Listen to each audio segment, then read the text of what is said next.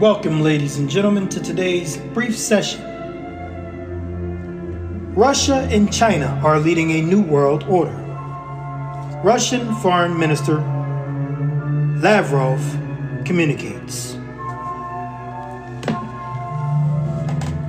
A Wednesday meeting in China between Russia and China's foreign ministers amplified China's continued signs of cozying up to Russia amid its invasion of Ukraine.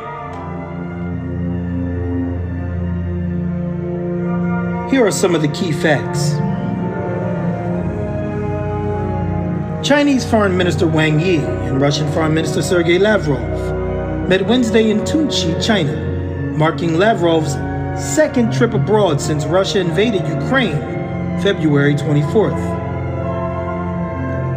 China and Russia are moving toward creating a new, just, democratic world order, Lavrov said in a video released by the Russian Ministry of Foreign Affairs Wednesday and translated by AFP.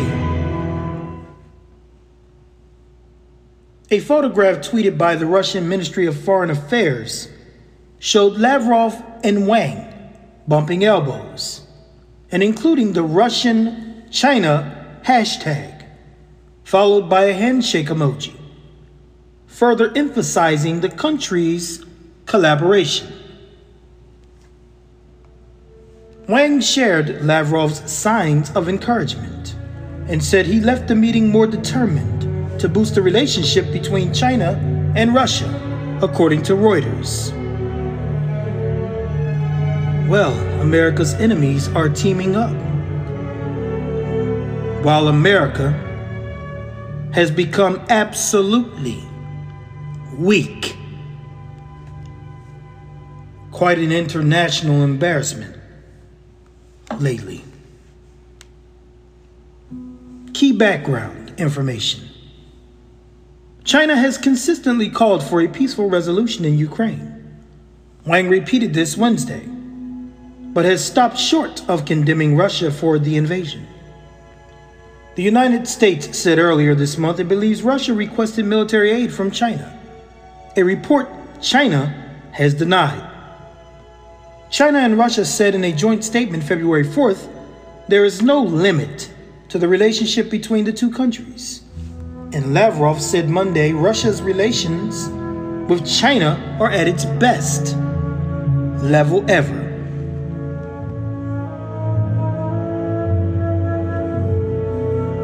Lavrov has another diplomatic trip with another prominent country that has yet to outright condemn Russia for its war on Ukraine. That country would be India. The Indian Foreign Ministry announced Wednesday that Lavrov will attend two days of meetings in New Delhi later this week. According to Reuters, India has similarly invo- avoided any denouncement of Russia and maintained neutrality throughout the conflict. Daleep Singh, the U.S. Deputy National Security Advisor for International Economics, is in New Delhi this week to discuss, among other topics, India's relationship with Russia.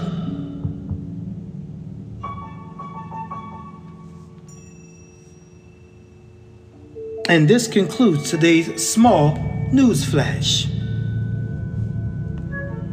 Russia and China are leading a new world order. And ladies and gentlemen, we all know it will not be democratic. Communist China is not putting forth anything fair and democratic. they are already exercising and running a draconian communist state. The people are surveilled like animals, killed like animals. As a matter of fact, I believe the word Christ has been banned from being used on social media in the past few days. The Chinese Communist Party and ruler said that the word Christ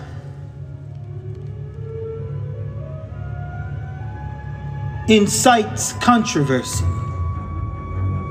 and therefore it is no longer to be used.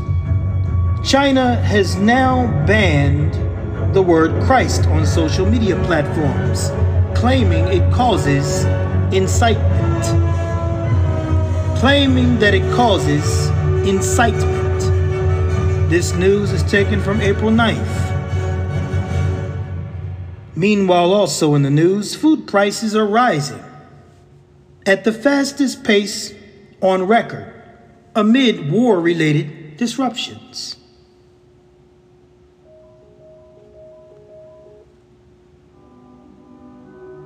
Also, BlackRock CEO Larry Fink says Russia Ukraine war is upending world order and will end globalization.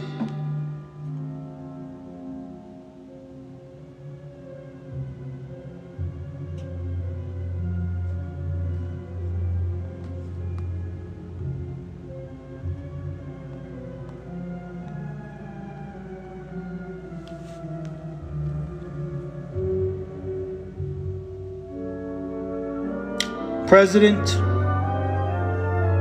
Biden, the illegitimate trader, warns that real grocery shortages are coming. President Joe Biden said Thursday that a food shortage is in the near future for the United States, and it's going to be real. That was published March 25th, 2022, Yahoo News.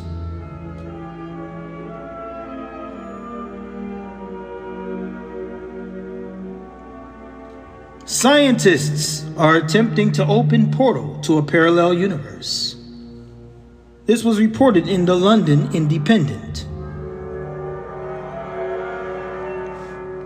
We'll go back to that. We have a totally different show where we're going to discuss biblical prophecies and eschatology and what CERN is working on in quantum computers, opening of portals entering into parallel universes and multiverses, opening gateways and allowing entities from one dimension over into another, etc., etc., etc.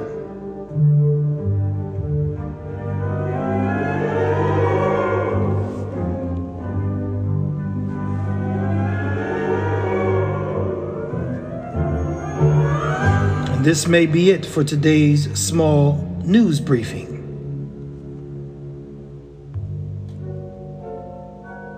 Till next time, Shalom Aleichem.